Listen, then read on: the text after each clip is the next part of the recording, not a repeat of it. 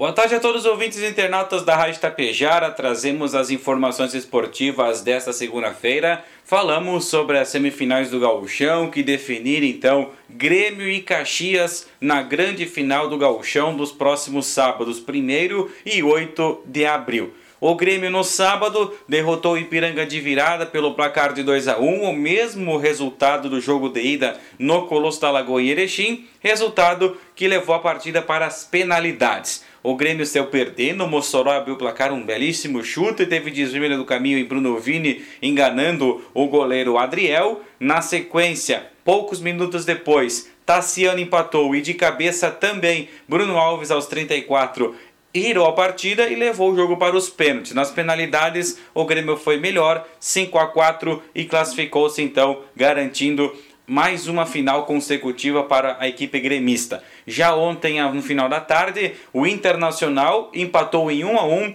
com o Caxias no estádio Beira-Rio em Porto Alegre. O mesmo resultado que foi disputado também no jogo de ida no estádio Centenário em Caxias do Sul.